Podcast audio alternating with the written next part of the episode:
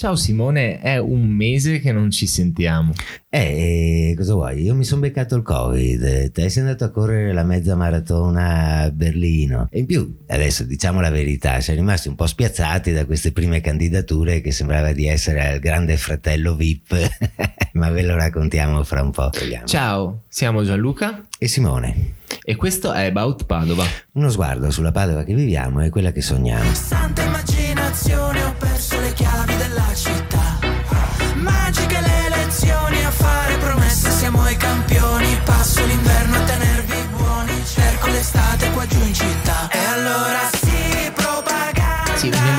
un'elezione che sembra più il grande fratello VIP eh, o l'isola dei famosi piuttosto che un'elezione comunale. Sì, dopo alcuni nomi erano, abbiamo scoperto anche delle fake news, tipo la, la dottoressa Viola, il Palù, e Sgarbi. il- Sgarbi, erano usciti questi nomi, insomma, che ci hanno, ci hanno un attimo spiazzato, insomma, tutto sembrava tranne che una campagna elettorale vera, ma In ogni caso c'è qualche nome grosso che si sta muovendo, qualche influencer. Sì, qualche personaggio famoso. C'è il, il candidato sindaco Salima e si è portata la Sara Piccione, questa giovane influencer. Noi in lista nostra, in lista Giordani, c'è anche eh, Bergamasco, il rugbista famosissimo. Insomma, dei personaggi di nome importante, ecco, ci sono effettivamente. A proposito di influencer, sempre un influencer è sempre di nome Sara, è quella che ha fatto smuovere le coscienze di tutti i boomer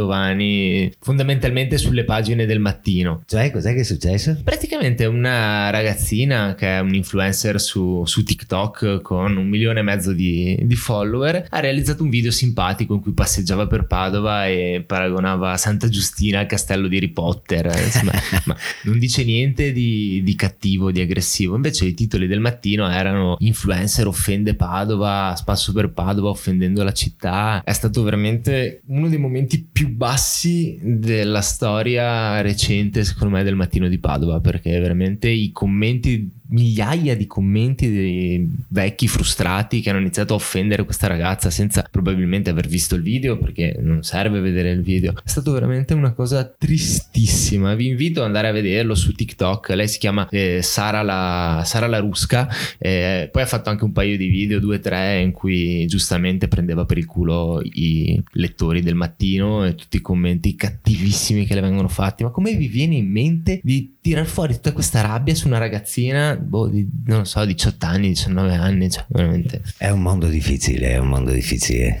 è un mondo difficile però è tornata la primavera Finalmente, finalmente è tornata la primavera, inizia la vita nei parchi, le attività, i navigli. in realtà primavera è un cavolo perché comunque fuori fa ancora freddo È ancora freddino, sì, però oggi c'è il sole, dai. Oggi c'è il sole, i parchi comunque stanno programmando le grosse riaperture e mercoledì hanno aperto i Navigli, e a fine mese riaprirà il Parco della Musica, Arcella Bella, che come sapete noi nel nostro sguardo arcellocentrico saremo sicuramente molto attratti dall'evento dell'estate al Parco Milkovic, che quest'anno appunto apre tra fine aprile e probabilmente chiuderà a fine settembre, quindi c'è panico. Lunghissima, lunghissima. Comunque un po' tutti i parchi, insomma, che in questi anni hanno una gestione, adesso inizieranno le loro attività e questo a noi piace sempre, ma vedo che piace un po' a tutti proprio perché i parchi si riempiono d'estate grazie a questa gestione. Questo è sicuramente l'aspetto positivo dell'arrivo della primavera, l'aspetto negativo è che hanno eh, scelto la data delle elezioni, quindi fino al 13 giugno dovremo sopportare una um, pesantissima campagna elettorale che a dire il vero al momento ancora non è così pesante, non è così pressante, probabilmente insomma c'è una guerra alle porte dell'Europa che fa pensare ad altro, però esiste, c'è insomma un primo accenno di campagna elettorale ed è divertentissimo perché come al solito il centrodestra ha iniziato a attaccarsi alle solite puttanate. Tram, sicurezza. No, vabbè, cioè, eh, adesso cioè, mi fa impazzire perché Pechino ha iniziato a eh, dire che piuttosto del tram è giusto tornare a fare gli autobus elettrici, ancora questa cosa degli autobus elettrici, che alla guizza non si può fare passare il tram perché poi diventa come l'Arcella. Ma vabbè, cioè, ma... forse non avete visto l'Arcella, forse non vi ricordate com'era Vietiziano Aspetti prima che ci fosse il tram. E andate a vedere i prezzi degli affitti e delle case vicino al tram, più vicino sei al tram, più il prezzo aumenta, sia dell'affitto che della vendita. Questo sono dati alla mano. Quindi è evidente che non ci sono grandi temi nuovi da portare, appunto si parla ancora della sicurezza, però insomma è palese che si cercheranno semplicemente dei piccoli pretesti perché grossi temi oggi non ce ne sono. Il tema secondo me principale che dovrebbe essere affrontato e di cui invece non mi sembra che nessuno parli sono i soldi del PNRR, come verranno spesi, quello è centrale, ma non è probabilmente una cosa che fa appeal su, sul popolino. Beh, eh, però dopo su questo PNR ci torniamo alla fine perché ho qualche mezza idea, ma do- dopo vediamo. Invece, parlando, restando in primavera, nuove aperture, eh, qui all'Arcella c'è una nuova primavera anche a livello commerciale. Insomma, qui in questi giorni ha aperto una nuova pasticceria, Antonucci, grandissima, bellissima. Aprirà qui questo weekend, mi pare, se non erro, un nuovo negozio di dischi. Insomma, questo è il simbolo che, secondo noi, in questi cinque anni, questo che definisce definiamo il metodo Arcella ha funzionato. Ora io vorrei uno Starbucks, sarebbe bello, vorrei tantissimo uno Starbucks in Piazza Azzurri d'Italia, invece di tutta quella cosa, la, la, la mediateca, uno Starbucks. Eh, lo Starbucks andrebbe, ci vanno in tutto il mondo. Un paio di o Primark anche un bel eh, Primark, okay. Starbucks, la fermata del tram, poi facciamo passare anche la metro e Arcelles di New London. Ma col, continuando su questo, questa linea che abbiamo intrapreso in questi anni, insomma, perché no? Secondo me può anche arrivare. Una linea che eh, Parte diciamo. Da Porto d'Arzere e arriva a Porto Magno.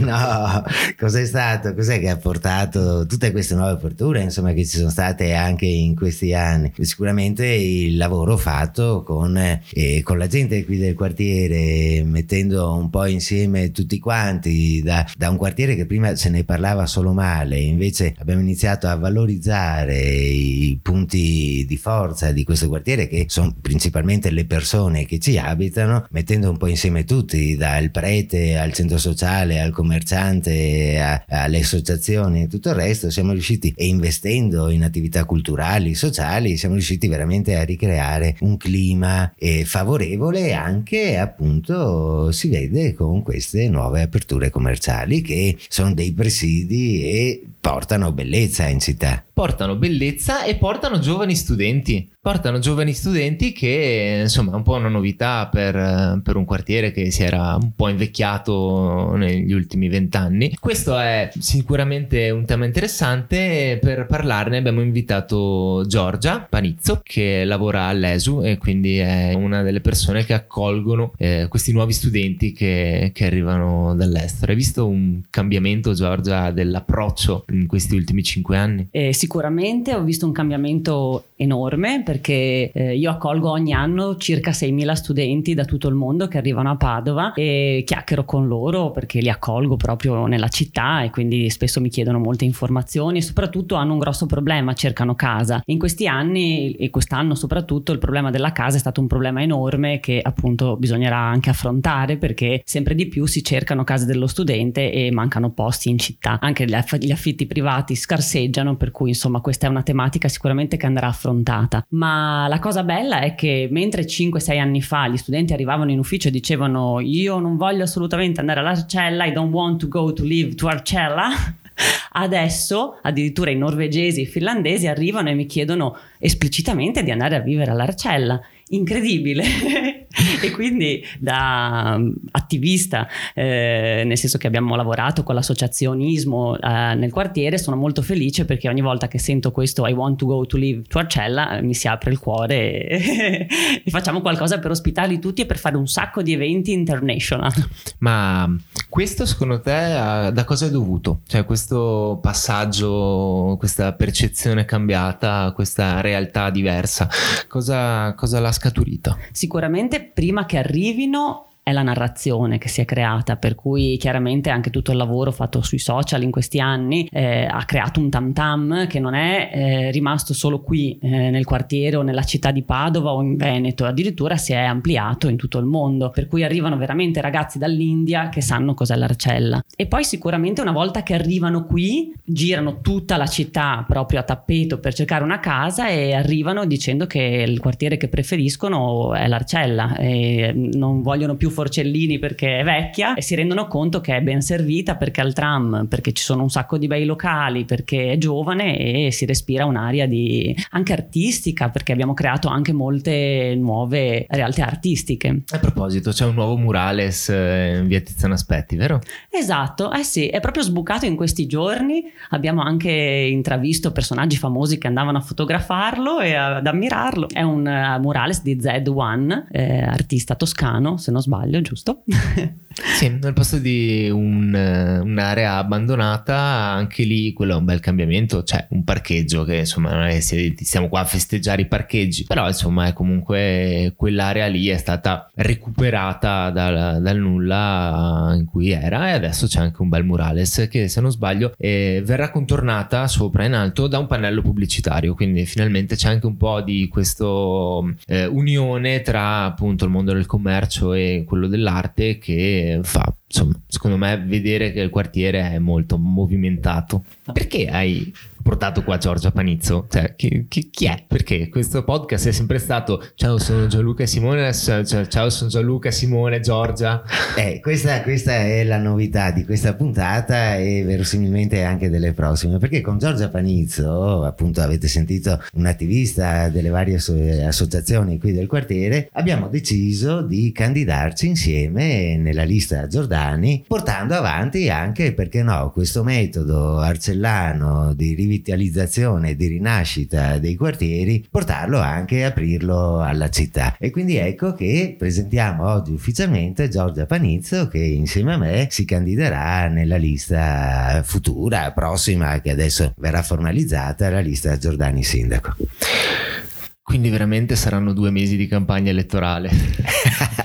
terribile. Ma visto, visto, che dobbiamo farla, la facciamo fatta bene, in maniera simpatica come piace a noi. Io apro un podcast di libri, basta.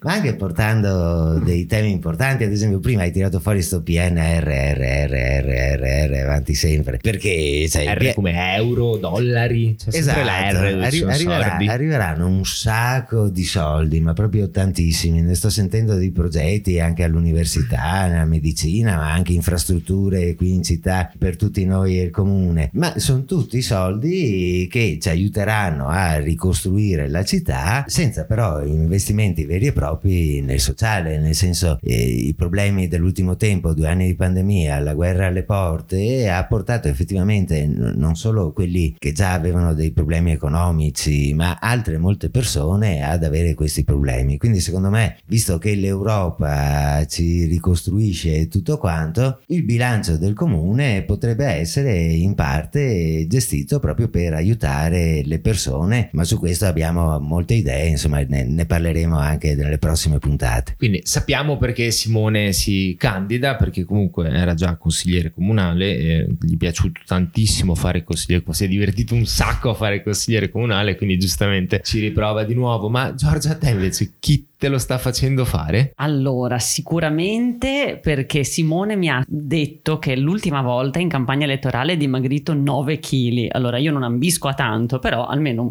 5-6 sarebbe bella, un bello obiettivo. Scherzi a parte, eh, voglio proseguire quello che ho fatto in questi ultimi 5 anni. Eh, sono socia dell'Associazione Le Mille Un'Arcella e in, eh, vorrei tanto che eh, potessimo regalare ai nostri bambini, io sono mamma di due bambine, una di 5 e una di 10 anni, una città 다 a loro misura, una città eh, che abbia un, una bella fama, un quartiere, quel, quello che abbiamo fatto finora appunto all'Arcella, che possa essere un bel quartiere dove vivere e non mm, di vedere sui giornali scritto eh, spaccio, eh, sicurezza, paura, eh, terrore, ecco. E quindi questo è il motivo. Quindi vi candidate per trasformare tutta Padova in una grande Arcella.